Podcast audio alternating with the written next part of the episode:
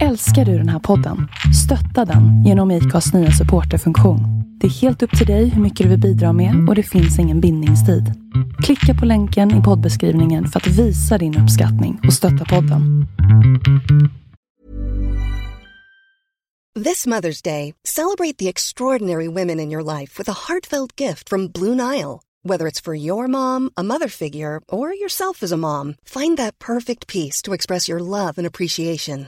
Explore Blue Nile's exquisite pearls and mesmerizing gemstones that she's sure to love. Enjoy fast shipping options like guaranteed free shipping and returns. Make this Mother's Day unforgettable with a piece from Blue Nile. Right now, get up to 50% off at BlueNile.com. That's BlueNile.com. There's never been a faster or easier way to start your weight loss journey than with PlushCare. PlushCare accepts most insurance plans and gives you online access to board-certified physicians who can prescribe FDA-approved weight loss medications like Wigovi and Zepbound for those who qualify. Take charge of your health and speak with a board-certified physician about a weight loss plan that's right for you. Get started today at plushcare.com slash weight loss. That's plushcare.com slash weight loss. plushcare.com slash weight loss.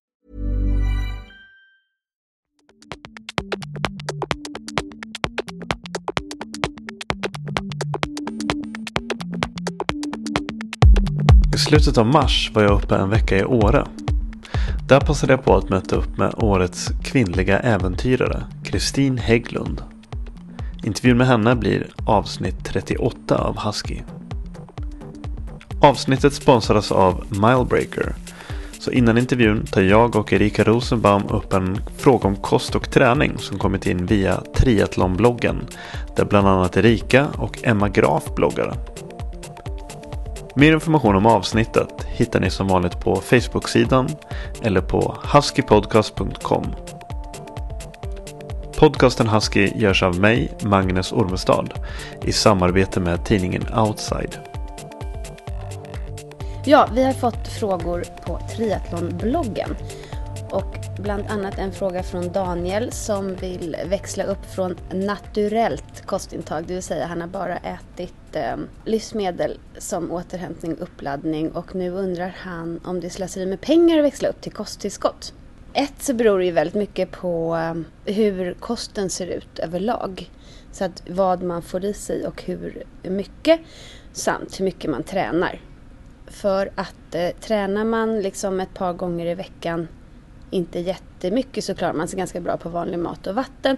Men ska man nu då köra mängdträning, då är det viktigt att man får i sig allting som man behöver. Vilket gör att eh, kosttillskott blir ett bra alternativ. Dels genom att man får i sig vitaminer mineraler, tillräckligt mycket protein och energi men också för att det är praktiskt. Det är rätt jobbigt liksom att ha med sig eh, ägg och, och, och eh, köttbitar eller eh, en klase bananer om man är ute och cyklar långt. Då gör sig kosttillskott, eh, ja det blir mer händigt.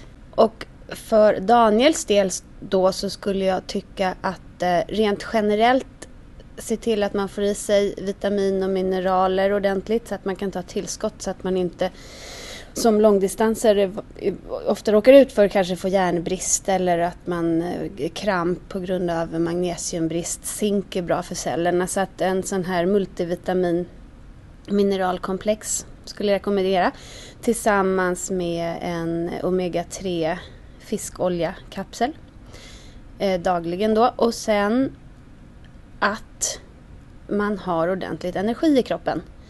Ordentligt med energi när man ska köra hårda eller långa träningspass.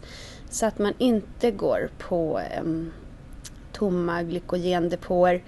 För det, då sliter det ner kroppen till slut vilket eh, ökar risken för skador och överträning. Och sen tycker jag att det är viktigt då att få i sig eh, bra protein.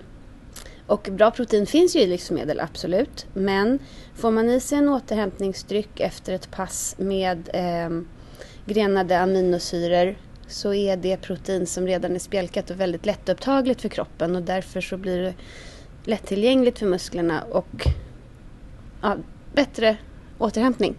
Och dessutom så tillgodogör man sig maten bättre senare om man får i sig den här återhämtningsdrycken. Och i många återhämtningsdrycker om man, har, om man inte blandar själv så finns det ju då både eh, kolhydrater och protein. Och sen måste man ju också tänka på elektrolyterna. Att man får i sig dem om man svettas mycket. Eh, svettas man ut vatten så svettar man också ut elektrolyter. Då måste man ju få i sig mer än vatten, alltså vatten och elektrolyter. För de här elektrolyterna då, salter och mineraler, som det är de som håller vätskebalansen. Förlorar man då för mycket elektrolyter och inte tillsätter några så ehm, kan inte kroppen hålla kvar vätskan. Och då får man ju vätskebrist och blir väldigt eh, trött, yr och eh, orkeslös. Ska man köra så långt som en Ironman så kan man med fördel använda sig av kosttillskott. Eh, och dessutom är det ju väldigt bra att träna på det man ska tävla. Alltså att man använder de energiprodukterna som serveras på loppet under träning så att man vet att magen klarar av det. Välkommen till Årestudion. Mm. Kristin Hägglund. Ja. Kan du inte berätta lite grann först vad du, har, vad du gjorde i helgen? I helgen har jag varit uppe i Storulvån och gått någonting som vi kallar King of Sixpack. Fast det blev King of Fourpack. Vi gick eh, ett stort gäng som gick eh, fyra toppar i eh, Storsnasen-området. Skidalpint, jättetrevligt, mysigt, kul. Bra gäng? Ja. Bra häng och bra gäng? Bra häng och bra gäng och det är, alltså, det är ett gäng kompisar, alla, alla håller på. Mycket tycker det är kul och så. Är det ett typexempel på din vardag? Det är typexempel på mina helger, ska jag tro. Hitta på saker och det är alltid, vad man än vill göra här uppe så finns det folk som hänger på. Var kommer du ifrån?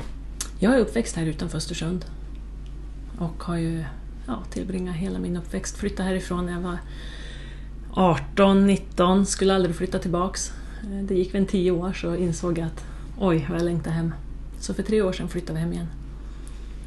Hur var din uppväxt? Mycket skog, mycket fjäll, eh, träning. Eh, jag tävlade i längdskidor, orientering, skidorientering. Så att vi var ju väldigt mycket ute. Pappa tyckte om att åka slalom och mamma också till viss del, så att vi åkte mycket utför. Så att det har alltid varit väldigt mycket friluftsliv, plocka bär, eh, hänga ute i naturen. Blev, när du flyttade härifrån, blev det någon slags uppbrott och lite revolt mot det där? Äh, nej, men jag vill inte Nej, det var bara mer. jag flyttade upp till Luleå och pluggade och där gick jag direkt mer i frilufts och började hänga, eh, hänga med dem ute på turer. Och jag hade kompisar där, jag hamnade också alltid i de här gängen där man gärna är ute och, i skogen och kunde ta en kompis, vi tog bilen och åkte ut och åt frukost vid havet. Så, mm. Vad ville du bli när du var liten? Jag, många gånger så drömde jag om att bli flygmekaniker. Jag vet inte riktigt varför. Jag har inte, jag har inte riktigt förstått den kopplingen. Men... Det är inte för sent. Nej, Nej precis. Nej, jag vet inte om jag haft något sånt där drömyrke. Hade du någon sån här... Drömde du om äventyr när du var liten? Nej, och det här var jätteintressant för vi åt ju middag igår på Storulvån och då satt vi och pratade om det här med äventyr. Och alltså hela mitt liv har jag hållit på att ägna mig åt mycket träning, fysisk aktivitet och det har varit friluftsliv och kombinationen och jag har alltid tränat ute i naturen. Och det är väl vad vi idag definierar mycket, det jag alltid har gjort, det är vad vi definierar som äventyr idag. Så det ordet var liksom inte populärt på den tiden. Utan, det var vardag för dig? Ja, om jag tittar på det nu så är det ju så. Kan du sätta ord på ditt förhållande som du har haft till naturen? Ja, men jag mår så bra där. Jag blir alltid lugn. Jag kan liksom känna att ja, men jag är hemma. Jag, är, jag känner mig väldigt trygg när jag är där ute. Och det här försöker jag, jag tänker mycket nu, vi var ute för några veckor sedan med mina barn och som kompis till dem och hans pappa och så var vi ute och sprang med pannlampor.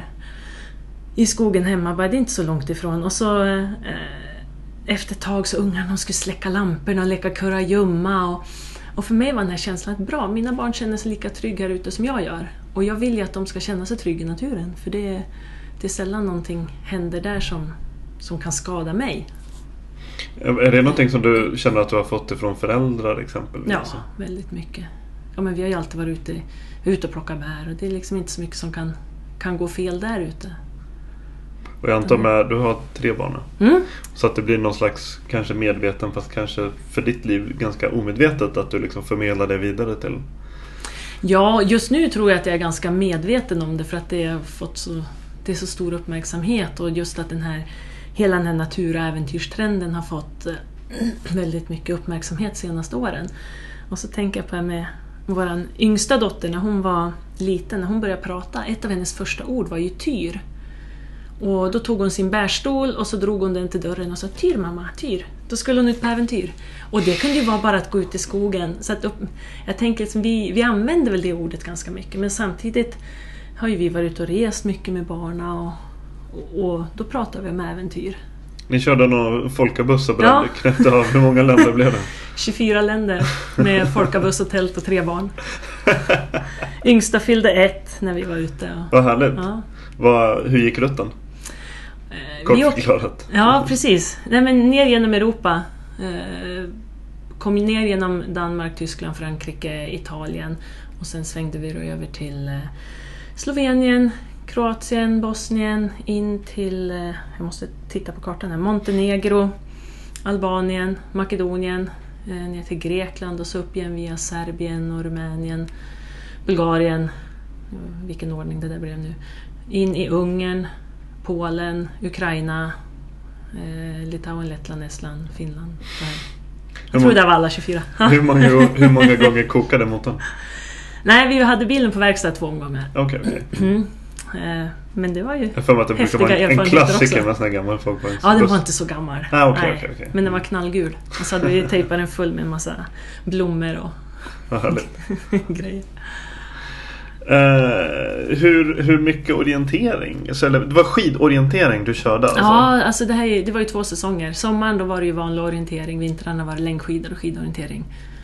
Hur, hur bra och hur seriös var du med det? Jag har aldrig varit bäst. Jag tror jag har någon Norrlandsmästerskap. Sådär. Men, Det måste väga ganska tungt. ja, skidorientering är ingen jättestor. Nej. Men grejen var väl mycket också att, nej jag var aldrig bäst men jag hade så jäkla kul. Alltså varenda helg fick jag åka med mina kompisar, vi hängde hela dagarna så tävlade man lite och det var ju kul och så bodde vi i stora gympasalar och ja. Alltså det här var ju upp till jag var 18. Men det var väl till jag flyttade till Luleå egentligen. Så, så höll vi på så här. Och löpning då? Hur har, eh, hur har din syn på löpning, har den utvecklats någonting under åren? Om man säger från, från tonåren fram tills idag? Men löpningen har alltid varit, den har ju liksom egentligen varit en del av min grundträning. Den har inte stått på egna ben. Jag har sprungit något sånt här terräng-DM någon gång men löpningen har aldrig varit min, min grej, eh, man säger tävlingsmässigt eller så. Utan, sen hade jag ju under väldigt många år problem med hälsenorna som många har. Så för, men egentligen så började det bli bättre när vi fick första barnen jag skaffade en joggingvagn. Och jag förstod aldrig varför jag kunde springa två mil med joggingvagn men inte fem kilometer utan. Men det fick jag ju förklaring av sen jag träffade Fredrik Silén som eh, löparcoach i Stockholm som lärde mig att springa så att jag håller mig skadefri. Och då fattade jag, för jag hade ju fått ett mycket bättre löpsteg när jag hade joggingvagnen. Var det att du fick ett kortare steg eller? Ja, men också att jag, jag lärde mig att landa rätt så att jag inte fick den här belastningen på hälsenorna. Så nu har ju jag... eh, Då satte min löpning igång och fick liksom egen plats. Den var inte bara, bara en del i grundträningen. Och hur, hur länge sedan är det här? Var befinner vi oss? Vilket år befinner vi oss i då? Oj. Ja, alltså jag började ju springa då för tio år sedan med, löpar, med, med joggingvagnen. Men när jag verkligen fick ordning på det här var ju egentligen... Det är inte jättemånga år sedan. Som det, det kan vara fyra, fyra, fem år sedan som, det, som jag började använda det på som en egen... Vi har ju alltid älskat att springa. Jag tänker... Om du tittar på barn på en, eh, en lekplats så springer de mellan gungorna och klätterställningen. Och jag kan ofta känna sådär när jag ska hämta någonting i bilen så springer jag ut. Och så säger folk så Fan vad du stressar! Och jag känner bara, ja, jag tycker det är kul, jag vill ta några löpsteg, jag mår bra av det. Jag blir så här, liksom. Ja men det, jag vet precis. Alltså, jag har varit med på, på några sådana här löppass med de här Run Day i Mm. Ja. Stockholm. Och då kör man ju intervaller bland annat. Mm. Och det gör, det gör jag ju superdåligt. Jag gör aldrig det själv liksom. Utan Nej. då, när gör man det i grupp då är det kul och då, Ja. då blir man peppad. Och, men då slår det igen. Alltså, fan vad kul det är att springa snabbt. Ja, Det, det har man inte gjort sedan man var alltså, låg mellanstadiet i stort. Verkligen på det här springa för glatta livet. Ja. Det är ju skitkul. Jobbigt tänk- men kul liksom. Tänk dig då när du tagit upp på ett fjäll och så, och så har du den här två kilometer utförslöpa och det är bara jättefint och så, och så bara flyger man fram. Åh, då blir jag så här jättelycklig. Ja, men, och det är också eh, just det här att springa ute i, i naturen och i skogen Mm. och på fjället. Så, Mm. Som när jag sprang i den här BAM förra Ja. året. Mm. Eh, Erik Ahlström Ja. bland annat var ju där. och eh, och det, ju, det, det har jag också sagt till folk som frågar hur det var just att det är som när man är barn liksom och Mm. bara springer och skuttar ute i Ja. naturen liksom och det är ju skithäftigt. Mm. Men, men det var alltså för fyra fem år sedan för det känns som det hände någonting i kosmos då som, som gjorde att löpning helt plötsligt utvecklades. Mm. Ja, för mig var det ju just det här att jag, jag insåg att löpning kunde stå på egna ben. Att den, men, men om man tittar, ja men alltså för, jag har någon bild som jag har använt, eh, ett tidningsurklipp. Jag Kan vara 16-17 och vi är ett gäng som har varit ute och sprungit på fjället och det är lite snö i bakgrunden. Och det var en kille som hade tights, för tightsen började komma då. Han var jättecool. Eh, så att det är ju det är mer än 20 år. Nej, vad blir det? Ja, 20, jag kan inte ens räkna nu. Men jag, jag var väl 16-17. Och då, då sprang vi ju på fjället. Men det stod inte för sig själv. Utan det var ju bara en del i våran grundträning. Men vi har varit ute en hel dag och eh, ja, en Dextrosolpack i fickan liksom. Och jag kan tänka idag, så varför släppte mina föräldrar iväg mig på, med ett gäng kompisar? Det var några killar i klubben som hade körkort så vi drar upp till Rörvattnet och springer på fjället. Ja, men det var ju helt okej då. Mm.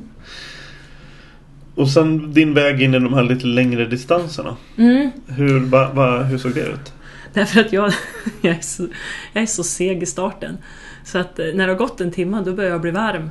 Och då börjar jag tycka att det är liksom, ah, jag har ju aldrig varit snabb heller. Sen har ju jag problem med astma. Och det gör att jag kräver lång uppvärmning och att jag har svårt med de här riktigt högintensiva. Och så på något vis när jag... Jag gillar att vara ute länge. Och det är också då som jag ganska mycket landar. Och jag tänker mycket så här som surrar i huvudet. Det, efter två timmar då blir det så enkelt. Så att jag, men jag, vi har ju ofta kört, speciellt på höstarna, mycket såna här långa, lugna löppass. Och, ja. Varför tror du att det här med, med ultralöpning men även så löpning i fjäll och, Mm. och, och ja, men vi har ju, Du nämnde ju det bara för ett tag sedan just den här lilla äventyrstrendingen. Mm. Den här. Var, varför tror du att den är så stor nu? Men för det första, alla började springa där för tio år sedan. Och sen hade plötsligt alla sprungit milen och sen klarade de en halvmara och sen klarade de en mara. Och vad gör man efter det då? Då, då måste man göra något mer och då ger man sig ut och springer ännu längre. Och testar. Och så sen ska man ge sig ut i naturen. Och jag tror också den här känslan för att många upptäcker hur bra man mår där ute.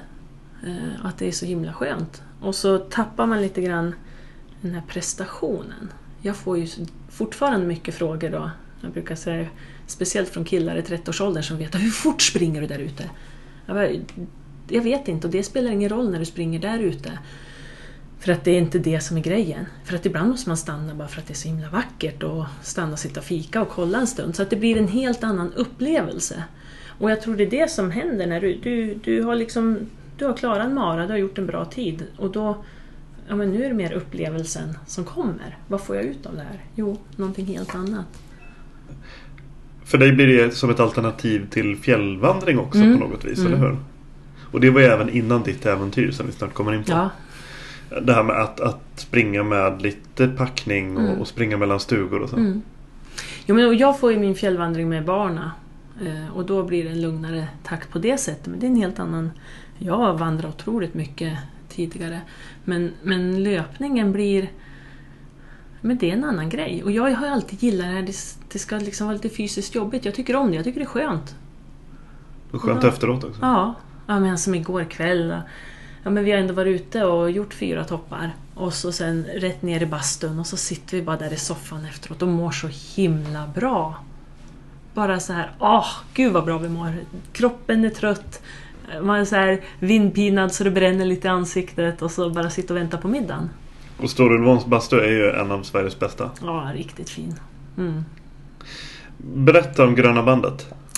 Eh, Gröna bandet startades av eh, Annika och Torkel Lideström från Vålådalen för, åh jag kan inte årtalet, men de gjorde en sån här Sverige runt grej när de åkte skidor då från Treriksröset och ner och så sen så cyklade de väl en bit tror jag och så paddlade de hela blåbandet och så tror de cyklar på slutet tillbaks upp. Och då tyckte de att ja, men när det finns blå bandet, varför ska vi inte ha gröna vita bandet genom fjällkedjan?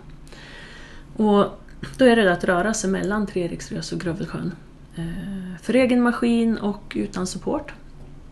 Och då är det alltså support utifrån att jag kan inte be dig komma upp och lägga grejer till mig på fjället och möta mig så, men jag får ju fortfarande handla mat och ja, jag får ta båt över sjöarna eh, så, så att man ska kunna följa lederna. Eh, och då startar de det här. Och så är det ju då ett antal personer som varje år har gått eller åkt skidor eller hundspann. Och om man anmäler sig då så blir man en gröna bandare eller vita bandare. Eh, och eh, det här handlar ju om att främja rörelsen i fjällen och också de har ju mycket tankar kring att det ska ske hållbart och man ska, man ska visa respekt och hänsyn till naturen. Och då, så när jag hade den här tanken att jag skulle göra hela fjällkedjan så var det som självklart för mig att göra det då den vägen och inom ramen för deras ja, tänk. När fick du idén? Jag vet inte. Den har ju funnits med ganska länge. Men jag kan inte säga att det var just här eller då som det började utan på något vis har jag tänkt att åh, tänk att kunna få springa genom hela fjällkedjan. Och så har jag, alltså det är sällan det, det passar in. Och så har jag barn och då har det stannat vid att vara liksom en dröm. Men i början på maj förra året så satt vi på ett flyg hem från, hade varit på träningsläger jag och min man en vecka och på Mallorca. Och då började vi prata om det här. Och då, det var då han kläckte liksom att ja, men du, alltså, i, i sommar är det helt kört och nästa sommar också. Och om fem år då, då vet vi inte, om tio år har vi tre tonåringar. Och om 15 år då kanske vi inte orkar, så det är lika bra vi sticker i år. Så då började vi titta och så kom vi fram till att ja, men det är klart att om jag verkligen vill göra det här då kan vi göra plats för det. Eh, det var så pass viktigt för mig att få den här egna tiden och få göra det. Så då helt plötsligt, ja men det går. Så att det var mindre än två månader från det vi tog beslutet till jag startade. Men då hade jag ju samtidigt tänkt på det här så himla mycket så att det var ganska snabbt att ro ihop rent praktiskt och konkret. Har någon annan gjort någonting liknande? Eller försökt någonting liknande? Jag vet att det är många som har försökt göra det här. Eh, oftast så är det avbrott på grund av skador. Jag tror det var fyra stycken som försökte i fjol. Sen är det många som har gått det. Mm. Eh, och det är lite mindre belastning på kroppen. Eh, och då ligger man på 53 dagar uppåt, tror jag.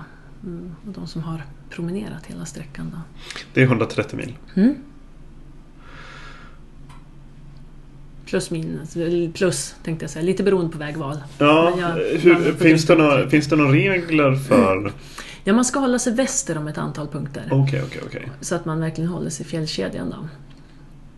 Det är väl det som är men annars är det statliga leder eller i norra Jämtland så finns det inte jättemycket så då får man röra sig leder eller vissa tar grusvägar där en bit. Eh, ja, och lite fri löpning. Hur stora bedömde du att chanserna var för misslyckande? Jag tänker inte så. Nej, alltså jag, jag tänker så här att ja, men om jag bara ger mig ut så, så går det så bra som det går. Och då har jag i alla fall gjort ett försök på att klara det.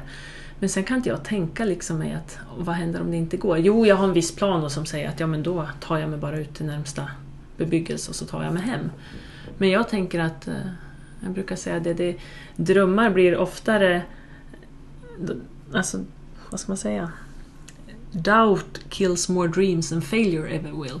Att att, att den här tvekan är den som dödar. Mycket mer än att misslyckas. Så att misslyckande är liksom inte...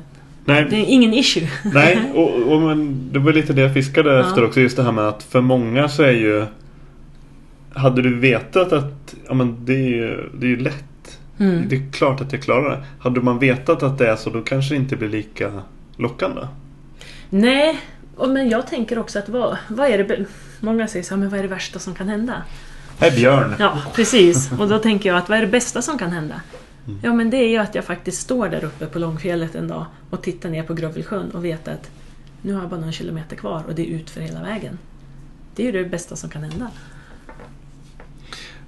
Satte du ihop det här lite som ett, ett projekt, lite som ett företag? För jag har jobbat med en del olika vänner eller sponsorer eller vad man ska säga. Var, var, var det kontakter som du redan hade? Ja, det... jag ville ju jag, jag vill ju hålla det här för mig själv ganska länge men jag insåg att jag måste ta hjälp eftersom jag inte är så intresserad av prylar. Jag måste ta hjälp av människor som kan. Men jag hade ju inga formella sponsorer, det ville jag inte ha. Eh, Däremot så, i och med att jag känner folk på Hilleberg, så frågade jag så här, kan inte jag få låna ett tält av er? För att det hade ju också min budget att göra, jag kunde inte köpa på mig en massa prylar. Så då fick jag låna ett tält av dem. Eh, Så. Men annars så, mycket satte jag ju bara ihop själv. Ja, jag hängde mycket på Gålöp-kliniken när jag höll på att testa olika skor. Eh, Och det slutade ändå med att jag valde de skor som jag hade hemma sen tidigare. För att det var de som jag tyckte var bäst. Du, hade, du körde ett par skor bara? Ett par skor hela sommaren. Eh, nu har man ju, du har ju haft en, en, du har ju haft en blogg, du har en hemsida där du har uppdaterat och så Mm. vidare. Eh, men, men eh, för man kan ju också tänka att Skedde det någon eh, inre rannsakan om du skulle så här, slå på stora trumman och liksom så här, nu ska jag nu ut i riksmedia med Mm. det här och samla på mig jättemycket sponsorer och göra det här till en, en att du var full klistrad med logotyper och så vidare. Eller eh, känn, tänkte du någon gång att det, att det var det du ville göra? Eller var det precis som du sa att det här var du ville att det här skulle bli din grej? Nej men det här var min grej och jag ville inte ha en massa sponsorer och, och sen så det, det kräver också jättemycket både tid och engagemang. Och jag ville känna att ja, men, jag har ändå tre barn, om det händer dem någonting under sommaren då tar jag närmaste vägen ut och hem. Och då kan inte jag sitta där och behöva ringa runt och liksom känna mig ansvarig för sponsorer. Utan då känner jag att ja, men jag gör det här till min grej. Och att jag skapade en blogg det var ju egentligen först och främst för familjens skull. Och sen så la jag ut länken på Facebook för jag tänkte att då får mina kompisar vara med och läsa. Och sen har jag förstått att väldigt många har varit inne och läst under sommaren. Eh, och det är ju jättespännande. Var det något du var tvungen att lära dig rent praktiskt? Någonting som du inte kunde? Det här är en kunskap jag måste få innan du gav dig ut. Navigera den här spotsändaren, säker- satellitsändaren som jag hade med mig. Men är inte det bara att trycka på en knapp och sen... Nej, därför att jag valde en, en, en variant som jag styr med en app via telefon så att jag skulle kunna skicka korta meddelanden också. Eh, annars så är det ju bara en, finns ju en där man trycker på en signal, här nu slår jag läger liksom. Men, men i övrigt så har jag varit ute så mycket så att det var... Du kunde slå upp ett tält. Jag kan absolut slå upp ett tält, det kan jag göra och blunda. Blev, var det någonting annat med packningen som blev en utmaning med att... Ja, men det här med att hitta, hitta lätta saker som samtidigt håller. För att det är en sak, det finns tält som väger 500 gram, men jag ska vara ensam på fjället i drygt en månad. Jag måste veta att det här är någonting som håller för storm och som jag kan känna att... För jag vet ju att när jag sover där ute har jag bara satt upp tältet bra, då håller det för vad som helst. Och det är en sån enorm trygghet. Eh, Men mycket sådana prylar att veta att de här sakerna jag väljer, de ska hålla för hårt slitage under en dryg månads tid. Så Gjorde du någon eh, särskild träning? Fysisk träning? Förberedde du kroppen på något vis? Jag tränar alltid mycket. Eh, och jag tränar jätteallsidigt, så att jag har ju sällan några skador. Jag har ju, som Rune Larsson säger, lite skavanker kan man få. Men, men genom att jag alltid har tränat väldigt allsidigt så har jag inga större skador och då är min kropp också ganska väl förberedd. Sen åker jag på träningsläger och träningshelger och sånt där ibland som, för att testa att jag fortfarande orkar med hög belastning under, under längre tid. Jag körde väldigt mycket. Jag, egentligen så tränade jag ju förra vintern för att jag skulle köra en Ironman. Så att jag hade ju lagt in lite tyngre träning. Men, men, men jag tänker samtidigt, jag har ju tränat helt liv för det här. Ända sedan jag var liten har jag tränat. Och Sverker Sörlin kom ut med en bok i samband med Vancouver-OS, den här eh, norska längdundret. Jag kommer inte ihåg vad den hette nu. Eh, men där han skriver om hur Marit och Petter, de här, eh, hur de har tränat. Och det är ju så jag har tränat hela min uppväxt. Pappa, det bästa han visste, försäsongsträning, det är att plocka mylta en hel dag. Du tar på dig ryggsäcken, du går två timmar bara för att komma ut på myren, sen klafsar du runt en myr en hel dag och plockar mylta och sen ska du bära de där 20 kilona hem igen. Och Mylta är? Hjortron. Ja. Myltan som vi säger här uppe i. Eh, och det är, jag tror att mycket, mycket av det är det som har lagt grunden till att min kropp klarar belastning så. Sen så tänker jag också att eh, jag kör aldrig hårt när jag tränar. Och så säger alla man måste köra jättehårt för att bli bättre. Ja, men det är inte min, min strategi har ju alltid, aldrig varit att bli bättre snabbast så, utan min strategi har alltid varit att kroppen ska hålla. Så jag kör aldrig stenhårda pass. Eh, och jag har aldrig några nå större liksom, skador heller. Hur kändes den första timmen? När jag var på väg ut. Och helt speedad. För du började Treriksröset? Mm, första juli. Det var ganska, jag fick höra det faktiskt på Vildmarksmässan. Då sa de att jag var först som hade tagit i den riktningen. Så jag vet inte om det är så. Jag har inte kollat noga men det var, det var någon annan som hade eh, räknat ut det. För de flesta går från Grövelsjön och uppåt. Ah, men vet, vet, du hur många ungefär? Det tänkte jag inte alls på. Men eh, mellan tummen och pekfingret, hur många är det som har gjort Gröna bandet? Jag tror vi var någonstans mellan 12 och 15 som fick diplom nu, men det var gröna och vita. Du har gjort vita? Nej, Nej. Den, den sparar jag ett tag till. Men den ska jag absolut göra. Eh, nej men jag startade första juli och det var ganska kul för att vi, man tar båten över från Kilpisjärvi till och så sen är det tre kilometer att gå till Treriksröset. Och jag var ju liksom, du vet, hoppa jämfota. Jag blir som ett litet barn och bara åker omkring och fnissar där. Och så kommer jag till först, ser jag en, en sån här betongklump. Och då tar jag fram spottsändaren för jag ska skicka en signal att jag börjar. Var du själv här nu eller? Nej, då var det ju massa folk som kom med båten. Och så åker de, går de ut och så tittar de på Treriksröset och så går de tillbaka och tar båten hem. Men hade, du har inga kompisar och team med Nej, dig så att nej. säga? Utan du var liksom, var jag. Mm, team, team Kristin var Ja, du. precis.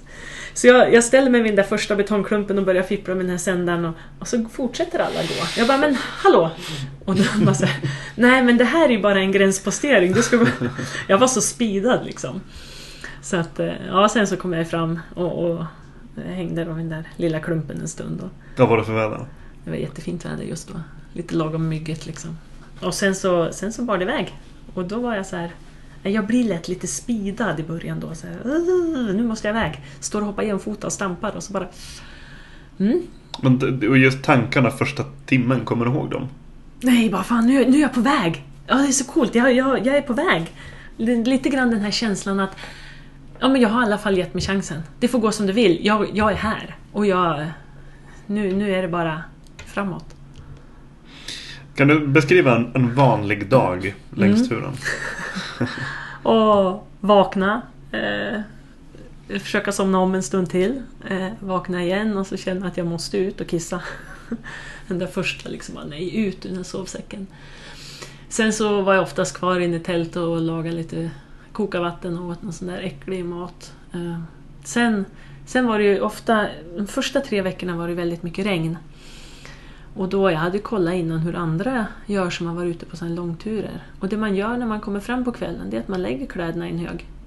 Och sen så sätter man på sig dem dagen efter. För att det är ju liksom ingen men- mening att försöka, och speciellt när det är regnigt, att torka kläderna. För att när du ger iväg sen fem minuter så är de ju blöt igen. Ja. Så det var nog det, liksom det värsta de här dagarna när det var riktigt kallt, regnigt, blåsigt och så ska jag börja med att sätta på mig kläder ur en hög, skitiga, svettiga, lukta sån här sumpmyr, blöta. Och det var de gångerna som jag kände bara nej för fan nu grinar jag liksom, det här är inte kul. Eh, men sen så kom jag iväg, slänga ihop tältet och börja och så brukar jag alltid försöka känna igenom kroppen ganska noga. Har jag ont någonstans? Eh, vad beror det på? Vad kan det vara? Jag lyssnar väldigt mycket på och så. Ja, sen så var det framåt. Och när du fick från det att allting var ihoppackat, ryggsäcken upp Mm. på ryggen. Så det första steget var ett löpsteg. Nej, nej. Nej, det, jag måste ju värma upp. Det är jätteviktigt liksom. Just det här att kroppen ska hålla. Eh, Så jag gick ofta lite grann, kände av, du vet, och så ska man rätta till här, och så ska man fixa där och så komma igång och så börja kolla kartan och, och var- vart ska jag idag och ja, lite sånt här. Och sen efter ett tag så är jag varm, 10 minuter, 15, kan man börja jogga lite och sen beror det ju så på terrängen. Så norr om Torneträsk där på något ställe var det sån här videsnår som är högre än vad jag är. Och då springer jag inte så jättemycket. Då är det mer liksom att bara komma fram. Men så det, det är ju jättevarierande beroende på vad som är. Men, och sen så går dagen. Det är stanna och fota och stanna och pinka och stanna och ibland, speciellt lite längre söderut, så träffar jag folk. Och då var jag alltid så pratsugen. Så då, stanna och prata, ska stanna fika och dricka vatten. Och så. Mellan dess så joggar jag vidare. Liksom. Men körde du längs...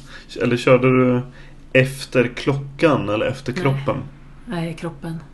Ibland så kunde jag sätta upp mycket så här att ja men nu ska jag liksom innan, innan första längre pausen så, så jag menar, alltså när jag sätter mig ner och lagar riktig mat att jag ville avverka en viss distans bara för att det skulle kännas att jag var på väg.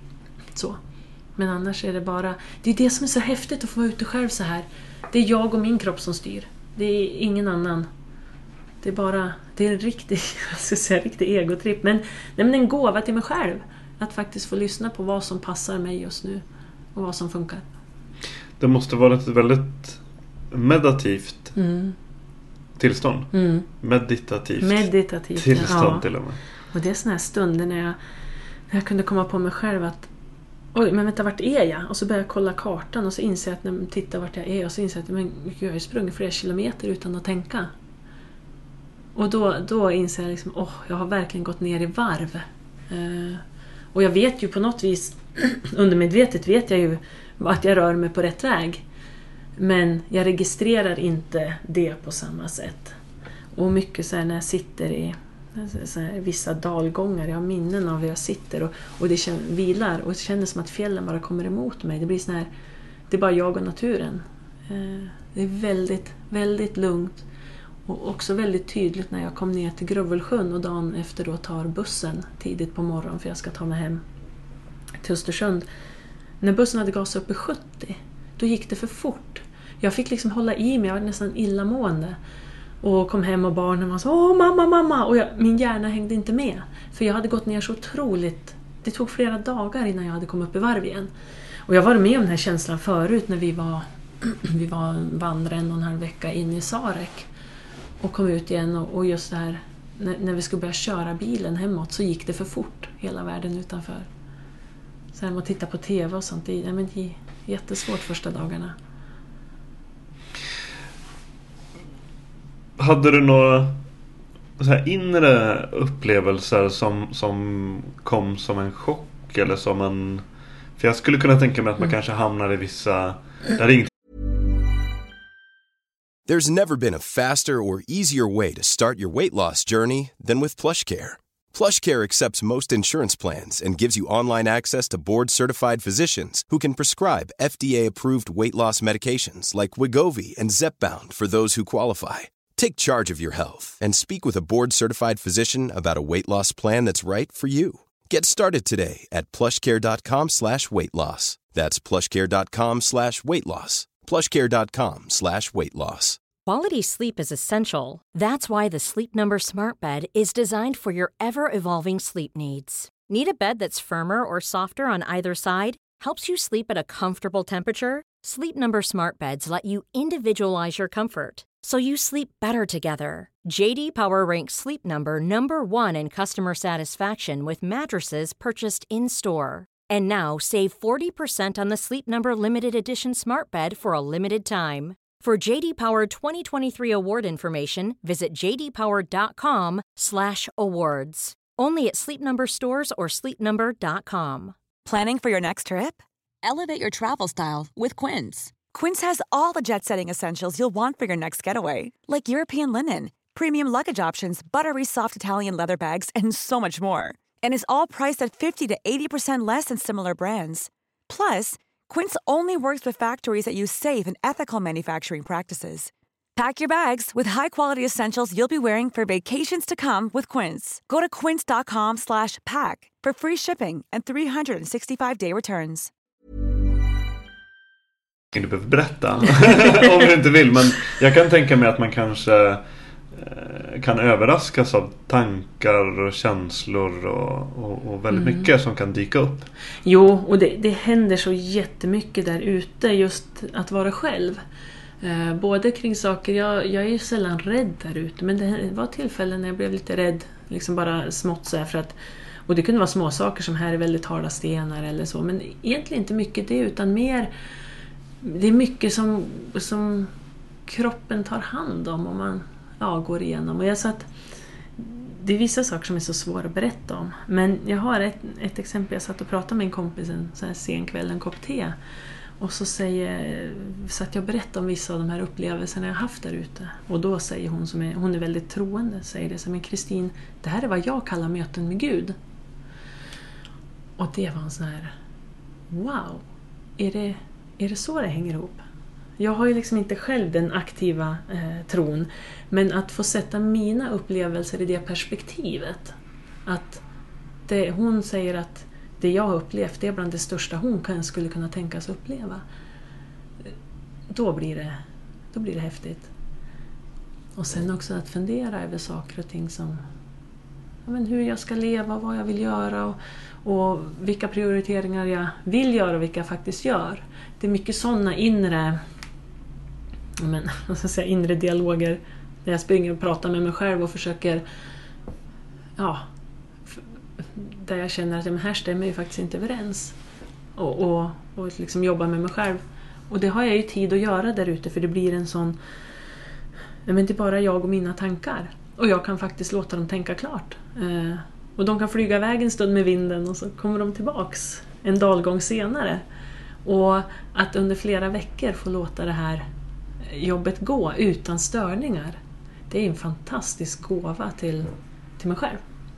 Tror du att det hade varit på samma vis som du hade varit med någon annan eller någon andra? Nej, det tror jag inte. Sen är jag ute mycket med andra eh, där vi har jättebra samtal och pratar om meningen med livet och prioriteringar och känslor. Och, men, men det blir inte samma djupa eh, inåtriktade eh, arbete. Eller jag säga. Märkte du av några andra förändringar längs vägen? Jag tänker att du måste ju se naturen, hur den mm. Växlar och ändrar mm. karaktär och omgivningar och tankar hos dig själv och luft. Mm. Blir man, märker du att du får nya sinnen? Ja, eh, absolut. Och, och så det här med att leva så nära naturen under så lång tid. Det är ganska häftigt. Eh, och det här var jag med om mycket när vi var ute på långresan med bilen. Att vi, vi bodde ju inte som... Vi försökte ju åka in på någon bondgård och fråga om vi får tälta på deras mark och så här. Så vi bodde ju ute under så många månader då. Men när du känner den här första vinden och vet att om fem minuter kommer regnet. Det upplever jag ju kanske inte i vardagen. Liksom, vi bor ju inne i Östersund nu. Eh, men att leva med dem, att lära att återkoppla till hela den här hur naturen funkar. Och att, att tänk, alltså det jag tror mycket kunskap som finns men vi, vi lever så långt ifrån den, många av oss. Även jag liksom till vardags. Mycket sånt kom ju. Eh, Just man här, känner lukter och... Man känner i, ja. djupt i näsroten, ja. i en inandning så märker man att nu kommer regnet. Ja, mm. på något vis. Och likaså det här lukten av jord och lukten av mossa och, och, och skillnaden mellan olika Alltså olika tältplatser, liksom, de luktar olika. Saker som jag kanske inte registrerar i vanliga fall på samma sätt. När du, vad drömde du om på nätterna? Kommer du ihåg det? Nej. Jag, jag kände som att jag, jag alltid sov så djupt. Jag, så att det var inte... Nej. Jag vaknade och tänkte att jaha, det var en ny morgon. Eh, kom du i kontakt med några djur? Väldigt lite. Och det var ju också så att om man tittar på hela rennäringen så eh, no, den nordligare delen så har de ju renarna på norska sidan där på Eh, sommarbete. Så jag mötte ju eh, samebyarna hela vägen som var på väg att hämta renarna då för att ha kalvmärkning.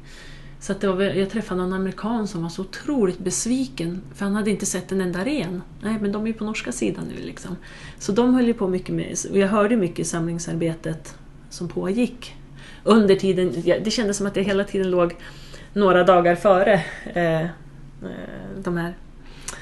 Eh, jag såg en jättestor rovfågel på ett ställe, typ havs eller kungsörn, något av dem, eh, som hovrade över mig ganska länge. Jättefascinerande men... Nej. Det var inte så mycket mer än så? Nej, björnspår på ett ställe. Mm. Det var allt. Längsta tiden som du inte såg någon människa? Oj, kan vara två dygn kanske. Ja. ja, för oftast är det ju alltid någon mer galning som är ute. man möter en ensam människa någonstans. Men, och sen är det ju lite, det var någon stugvärdar, någon, någon fiskare liksom. Men det, och ibland kunde jag ju se någon på andra sidan eh, men inte ha kontakt så. Hur såg kontakten ut med andra människor som du mötte? Det, det är alltid en förvåning först. Men springer du? Vad bråttom du har! Så. Men jag tror att jag får alltid försöka förklara för folk då vad det är som, hur jag kan njuta av fjället och uppleva det. De tycker att jag har för bråttom. Men det här är ju mitt sätt att njuta av det och jag ser andra saker. Jag träffade ett par som var, de började fråga sig, ja men har du sett den där fjällaxen som står två meter bortanför dig här? Jag bara, nej jag vet inte vad en fjällaxen är, men nu vet jag det. Har du sett någon snösparv då?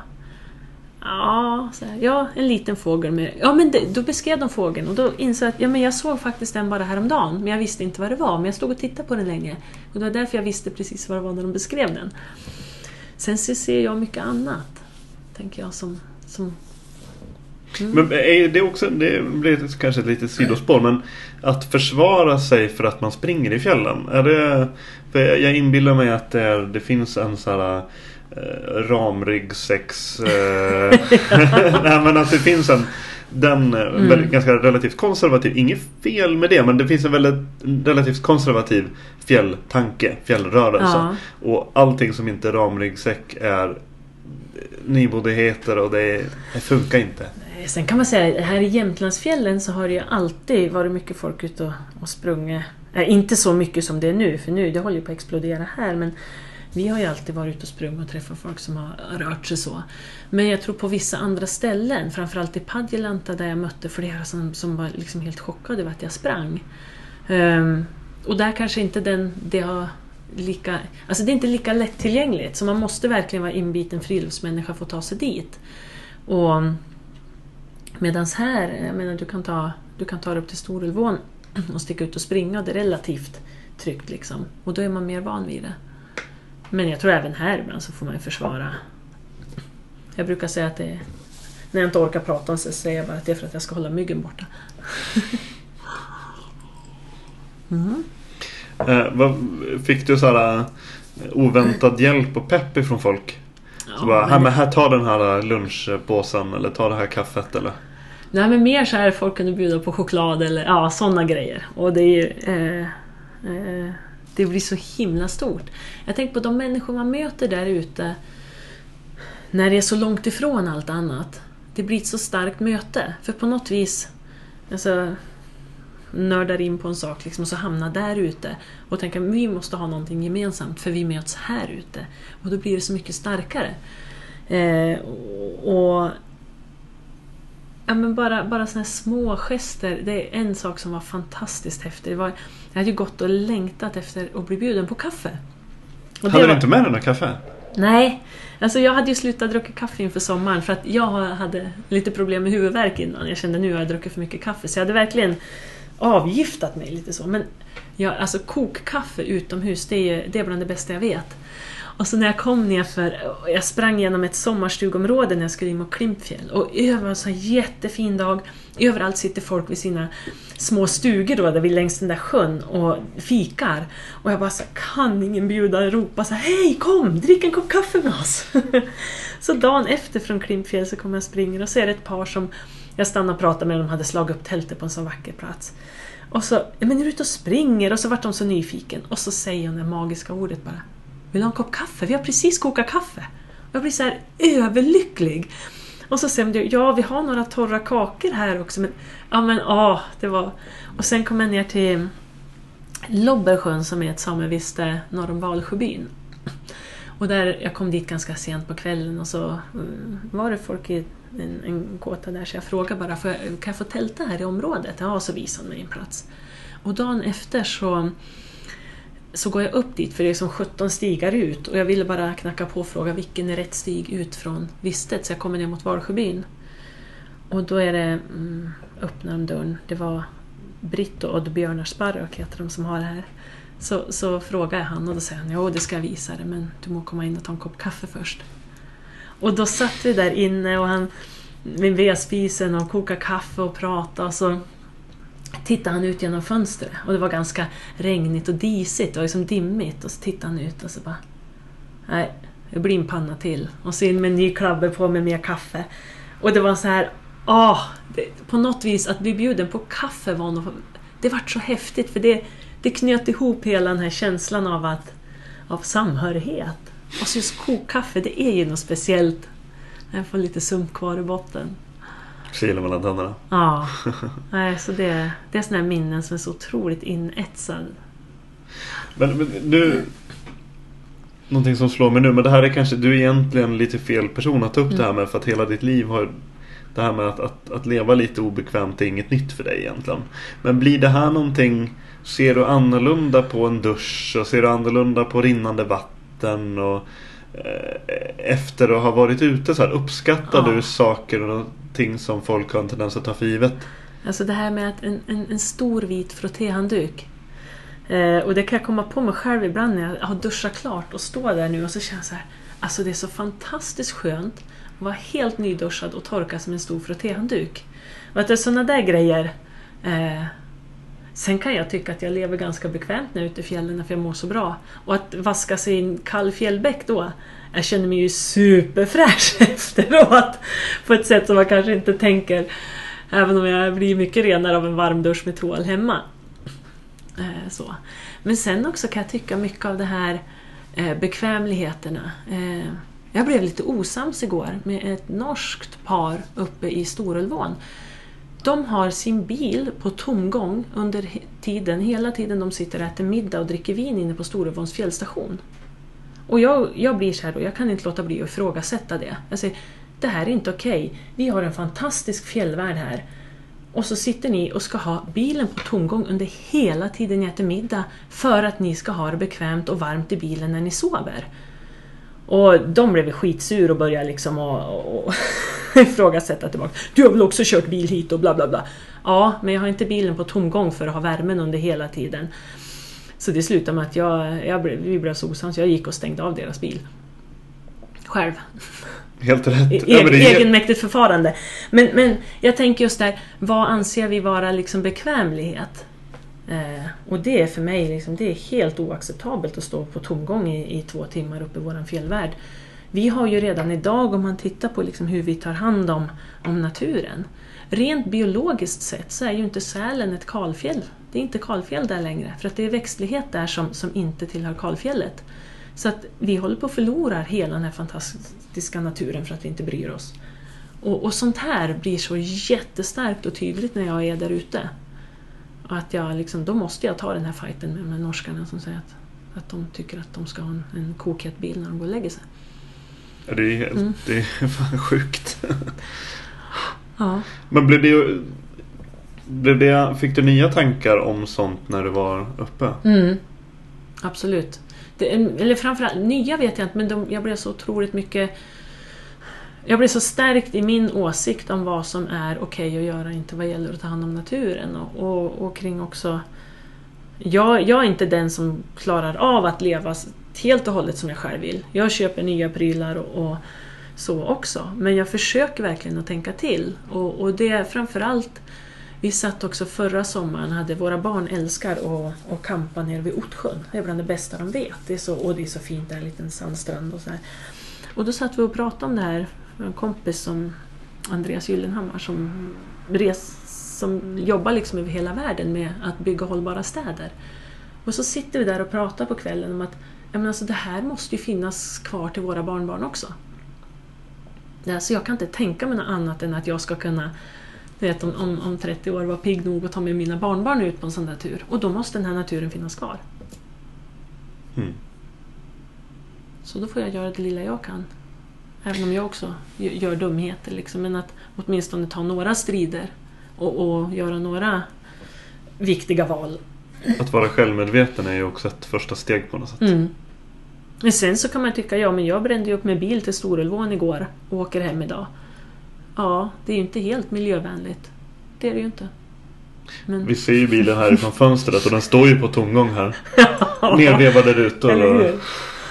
Låna mammas lilla Golf, den är i alla fall väldigt energisnål. Du var med om en olycka under din eh, Mm. tur. Vad hände? Jag eh, hade ungefär två kilometer kvar till mormarstugan. Jag hade apropå hur dagarna funkar, gått ner i varv lite grann. Så jag gick. Jag var ganska trött och så hade jag bara en liten bit kvar så tänkte nu ska jag ta det lugnt här. Och så var det ganska halt för det, det hade regnat. Eh, och så bara halkade jag till, så här som man gör på vintern. Vet, liksom sätter sig på sidan. Och så brukar jag berätta, det är så roligt för det första jag gör är att kolla om någon har sett mig. det finns ju inte en människa i den där dalgången. så här, hur, apropå hur saker sitter i ryggmärgen. Men eh, jag reser mig upp och så börjar jag gå och så ser jag att det ganska... Det var ingen som såg Nej, det var Nej, ingen som skönt, såg mig. skönt. Så det var lugnt, jag kunde borsta om och Ja, gå bra. vidare. Men så ser jag att det är ganska stort jack i tightsarna och eh, börjar kolla. Då har jag fått ett stort sår i knät. Så att eh, jag slår snabbt upp tältet och kryper in och tänker att nu ska jag plåstra om det här. Jag får väl slå läger här då. Eh, men ser ganska snart att det här är alldeles för stort för ett gäng stripper. Så att eh, då fick jag använda den här spotsändaren och skicka en signal. Och, eh, vilket jag gjorde. Och jag låg ganska nära en bäck. Det brusade ganska mycket. Så att jag satte den här spotsändaren på sändning och så sen kröp jag ner i sovsäcken. Och, och där låg jag tills och slumrar liksom. Och så helt plötsligt hör jag det här helikopterflappet genom eh, eh dånet av den här forsen. Och då började jag gråta. Jag hade varit så himla kall innan och bara tänkt liksom, hur skulle jag göra och såret var rent och hur, om jag inte får hjälp, hur gör jag då? Och så. Men när hjälpen kom då och så kommer det eh, en fjällräddare ner så de landar helikoptern en bit bort och så tittar han in genom tältet. Men hur är det med er? Så här, helt underbart stort leende. Och då bara grät jag så. Men jag tänkte liksom, ja, jag fick i alla fall pröva mitt äventyr. Så vi flög ner till Nikka och bil in till Kiruna och så det gick så himla fort. Jag sen skickade signalen vid fem, de hämtade mig vid nio och vid elva så var det två läkare som sydde mitt knä. Och då säger, säger de det att nej, det är inget allvarligt skadat här utan det är bara ett ja, fläskigt köttsår. Liksom. Och då blev ju min fråga ganska snart, ja, när, när kan jag fortsätta? Så att eh, då sa de det, ja, men du kan väl åtminstone vila två dagar här. Ta promenader längs på platt underlag och känn hur det känns. Så att eh, Sen är det ju upp till dig själv. Vi har sytt ihop människor som dig förut. de. Så att eh, då, då gav jag mig iväg. Eh, Två dagar senare så satt jag på tåget upp igen. Och det var inga problem du kände? Nej, då gick jag ju eh, två dagar och sen började jag småjogga. Eh, så här 10 meter, 20 meter i taget. Ja, och så gå en bit och så jogga 10 meter och kände att ja, men det funkar. Jag var ju väldigt rädd liksom, att det är ojämn terräng så. Och vid något vad så kändes det så här, oj. Eh, men sen så kom jag till eh, Sitasjaure och då är det bilväg, alltså grusväg ner till Ritsem, två mil. Och då eh, började jag springa, för då kände jag att det är långa sträckor, det är platt, det, det kan jag testa. Och det gick jättebra, så då var jag igång igen. Men det finns ju såna här historier om min pappa också. Han så att jag tror att jag har rätt eh, tuffa gener vad gäller sådana saker. Var du rädd någon gång under turen? Nej, alltså rädd för såna här saker som att, eh, att mina skor skulle fastna ner i någon djup dyphöl och jag skulle... mer sådana saker. Men jag är inte rädd för djur, jag är inte rädd för väder, jag är inte rädd så. Nej, jag, jag, känner mig, jag känner mig trygg där ute rätt mycket. Men någon gång liksom, oj, här är jättehalt, att jag blir lite skraj, att jag ska göra illa med. Men så när jag kommer över det där passagen så är det, så är det lugnt igen. Vad har du fått för reaktioner från omgivningen efter du var färdig? Det är väldigt olika men mestadels är det ju positivt. Att det, gud vad häftigt liksom att du... Och många, många som säger...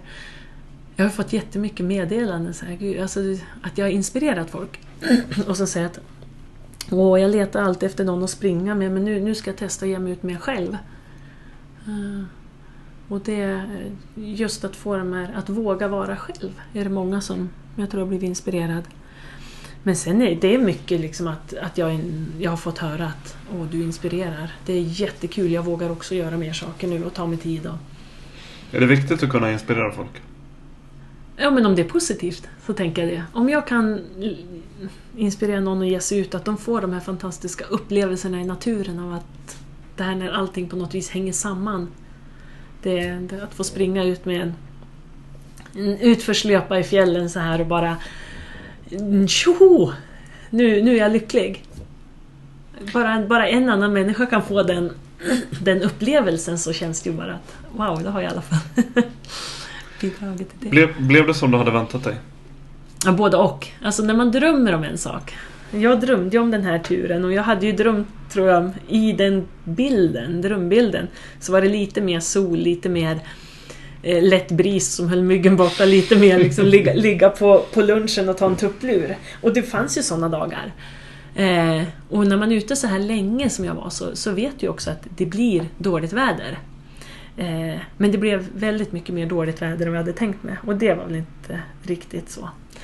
Men eh, jag hade ju den här bilden av att jag skulle stå på Långfjället och springa ner mot Grövelsjön. Och det blev... Det trodde jag skulle vara stort, men det blev ännu större. För att när jag kommer på vägen upp från hävlingen så kommer en kille och springer. Och då blir jag såhär, Åh, en löpare på fjället! Hej, vad heter du? Liksom, vart ska du? Och så tittar han bara, ja, är det du som är Kristin? säger han. Ja, jag har blivit utsänd för att eskortera dig ner till Grövelsjön. Och då visade det sig att eh, en av våra bästa kompisar, Jon, eh, var barndomskompis med den här killen. De är så här jättetajta. Så att eh, då hade de räknat ut att den här Björn som är sportchef på Grövelsjön skulle komma och möta mig. Så de hade haft väldigt tät kontakt de närmaste senaste dagarna, min man och, och Jon och han, så att de skulle se till att, att det tajmade. Och det var, det var så klockrent, så han sprang bredvid mig där och så kommer vi över kanten så man ser eh, taket på Grövelsjön. Grövelsjöns fjällstation. Och då, alltså då kom ju tårarna. Det var, det var så otroligt starkt och på något vis den här lyckan av att, både av att, att ha klarat hela det här men också en slags vemodighet att nu är jag här, nu är det klart. Så. Och Björn sprang bredvid mig utför där och tog lite bilder och så efter ett tag så säger han så här, men du Kristina, är jag i vägen? Det känns som jag profiterar lite på din lycka här. Vill du vara själv en stund? Och jag bara, nej, jag var så lycklig över att det var någon som kom och sprang bredvid mig som på något vis alltså säga, bekräftade att, att jag var där. Det var alltså lite så här overkligt på något vis att jag hade fixat hela det här. Och, så han tyckte att det här var ju skitkul, här får jag en upplevelse. Och jag kände att här, här är det en människa som, som möter mig efter hela det här. Och sprang bredvid mig. Och det var så häftigt, den sån här sista biten, det går ut för ut för och det ligger någon bredvid i samma tempo och bara... Ja, det var så fantastiskt stort. Och såna, de här, alla de här känslorna liksom bara... Oh, ja, det blev som jag tänkt mig. Både tuffare och bättre och... Ja, jag frågade hur den första timmen kändes mm. när du gav det ut. Hur kändes mm. den första timmen när du kom till Grövelsjön? och jag gick omkring där och jag grinade och jag skrattade och jag grinade och skrattade. Jag var liksom helt rödsvullen av och, jag, och leendet fastnar, du vet så här, nästan lite här grin när man är ute i minus 30 och råkar flina till och så sen så sitter du där resten av dagen. Och jag gick omkring och, och jag var inne, jag basta och duscha och, och bara gick omkring och log. Och så sen kom in i... Då bjöd ju Grövelsjön mig på middag och boende där. Det kändes, äh, det var sån lyx. Och så sitta och äta. Alltså det är en vit duk, det är bestick, det är riktig mat. Det är liksom, man kan tugga, det är fantastiskt gott. Och så köpte jag en Jämtlands IPA och, och, och det bara satt där och kände att äh, det var så en jättehäftig upplevelse. Ja, stort så här. Det, det, är alltså, sen, det, det är en känsla som är så svår att beskriva, men jag vet hur den är. Och jag visste innan att det ska, skulle få den här känslan, men jag kan inte riktigt definiera den. Upptäckte du någonting nytt hos dig själv? Ja, ganska mycket. Så. Framförallt det här med, med hur jag hanterar olika situationer. Och, eh, att, men mycket på, kring det här med bekräftelse på hur, hur saker och ting hur jag tänker och hur jag funkar. Och vad jag inte vill tänka på och vad jag inte vill. Nej. Mm. Du har redan pratat lite grann om din återanpassning. Men, men hur lång tid tog det efter? När började saker när började eh, hamna i samma tempo som din omgivning? När man har småbarn så går det ganska fort. Vare sig du vill eller Ja. Nej men det tog ju några dagar kan jag tycka. Eh, innan jag var fullt igång igen. Och på något vis innan, det kändes som att min hjärna var lite slow motion i början. Eh, och sen så, men jag var också ganska väl förberedd på det här med att man får någon slags alltså post vacation blues, post adventure blues. Eh, så att jag hade läst på en del om det innan. Och, eh, alltså den här, både en lättnad att vara hemma men det är ju också en sorg att, att just det här är över just den här fantastiska upplevelsen är, är klar. Sen vet jag att det finns många andra. Du är årets kvinnliga Äventyrare. svenska äventyrare. Aha. Hur känns det? Ja, det är ju jättehäftigt att jag fått sån uppmärksamhet. Och så tänker jag liksom att jag har ju alltid gjort en massa äventyr men jag har inte haft Facebook. så folk har inte vetat om det.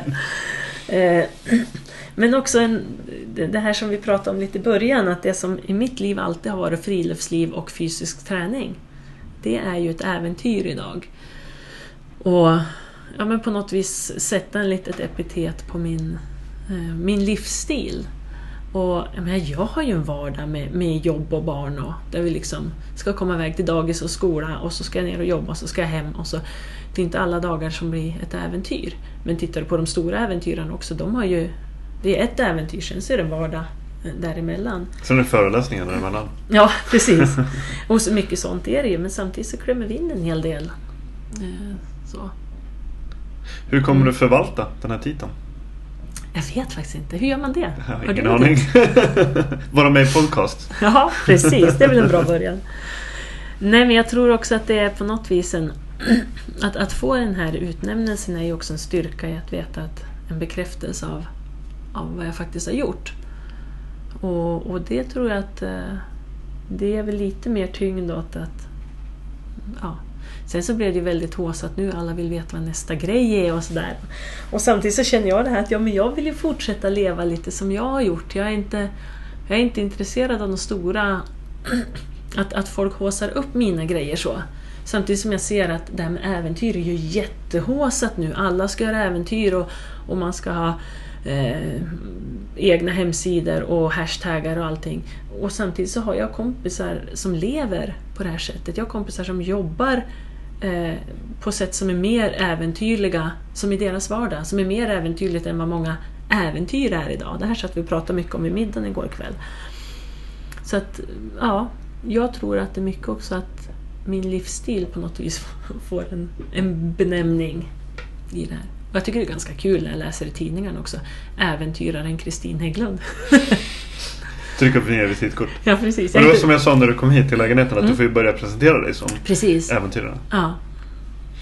Eh, varför tror du att du vann? Ja, motiveringen var ju både att jag hade fortsatt trots eh, det här knäproblemen, att, att, det, att vi, jag visade på det här pannbenet. Och sen var det ju också kring det här med att jag har gjort en brygga mellan eh, äventyr och idrott. Men jag vill ju själv också tro att mycket är att visa på att det går att klämma in i en vardag. För det, jag tror det är många som sitter på drömmar och tänker att det inte är möjligt. Men jag visar på att det är möjligt. Och att vi, vi har tre barn eh, som fick en... De hade ju en jättebra sommar. Eh, att man inte behöver tänka att, att ja, det finns en massa hinder. Utan på så vis så tror jag att det var viktigt att, att jag visade att ja, men det går. Och våra barn som faktiskt är till viss del ganska stolt över det. Och de var ju en del i hela det här och nu, nu pratar ju de väldigt mycket äventyr. Så att, eh, att, att, att livsstilen blir bekräftad. Var någonstans i ditt liv befinner du dig just nu? Jag är ganska nöjd just nu. Jag, jag har valt... Vi valde för tre år sedan att flytta hem till Östersund och ska liksom kunna leva hela det här livet som vi vill leva. Kunna dra upp och gå på toppturer en dag och eh, liksom bygga, bygga hela vårt liv kring det vi faktiskt vill göra.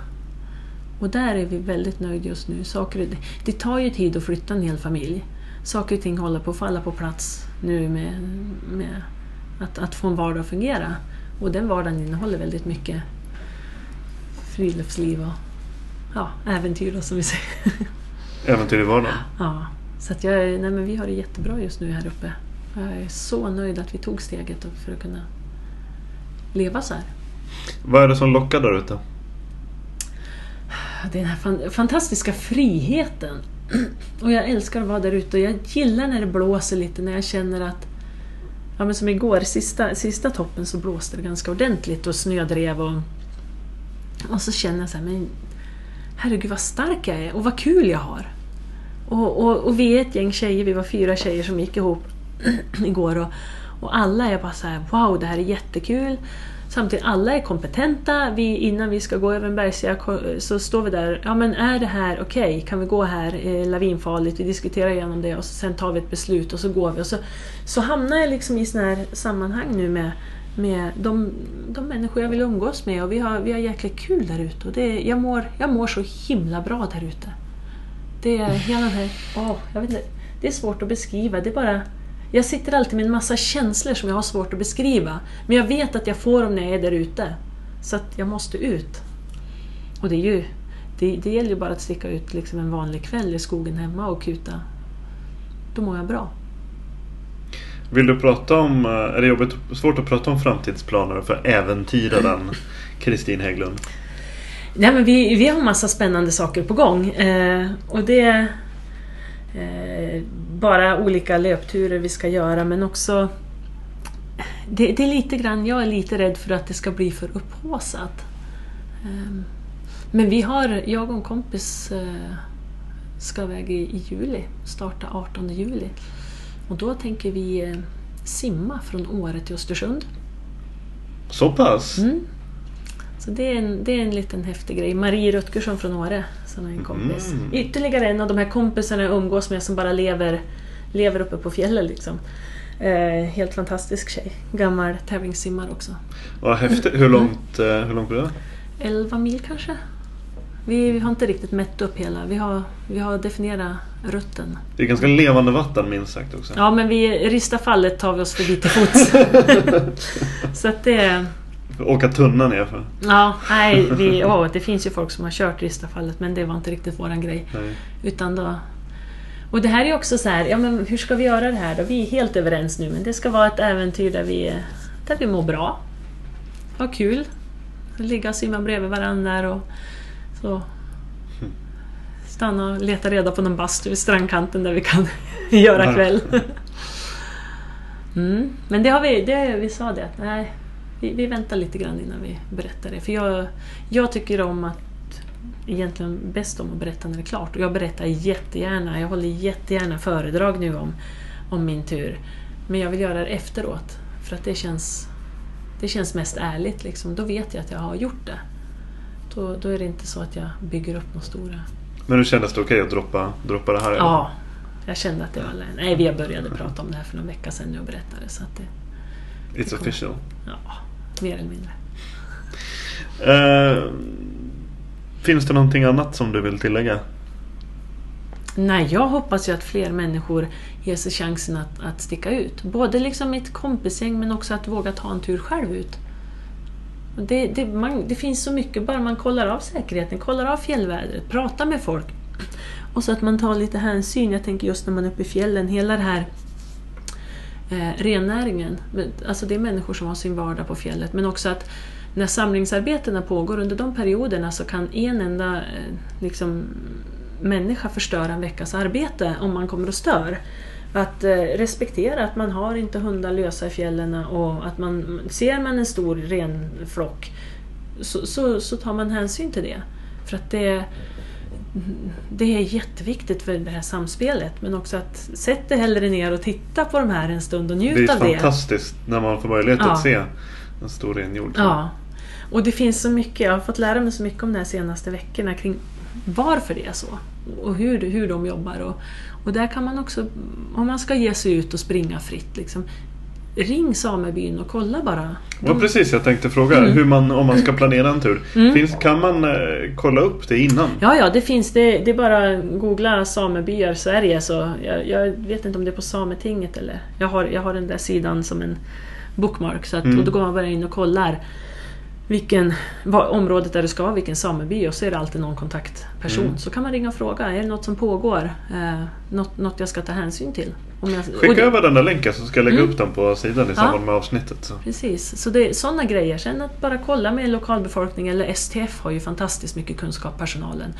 Och där finns ju de som är, som är ute mycket, alltså har de en, en fri eftermiddag så är de ute och kutar. Och då kan man få reda på massa bra, liksom här har en jättefin tur, ta den. Så att söka lite information. Våga prata med folk. Ja. Och banga aldrig kokkaffe. Nej, banga aldrig en inbjudan. Men du, eh, tack så jättemycket. Jag ska köpa liftkort ge mig på Åreskutan nu tänkte jag. Det tycker du ska göra. Jag ska åka hem och, och byta av för min man ska ut och paddla. Ännu en dag i, i Östersund. Ja, helt vanlig dag. Eh, jättekul att träffas. Detsamma. Tack. Vi syns igen. Ja, det gör vi. Ja.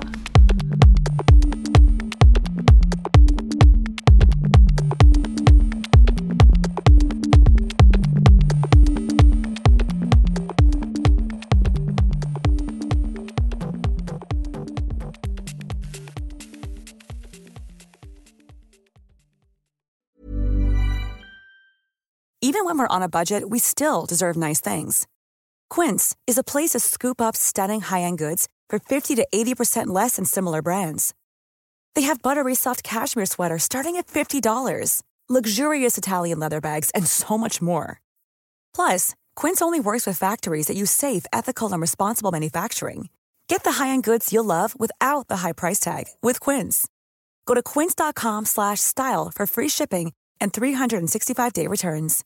Imagine the softest sheets you've ever felt. Now imagine them getting even softer over time. That's what you'll feel with Bowl and Branch's organic cotton sheets. In a recent customer survey, 96% replied that Bowl and Branch sheets get softer with every wash. Start getting your best night's sleep in these sheets that get softer and softer for years to come. Try their sheets with a 30-night guarantee. Plus, get 15% off your first order at bowlandbranch.com. Code BUTTERY. Exclusions apply. See site for details.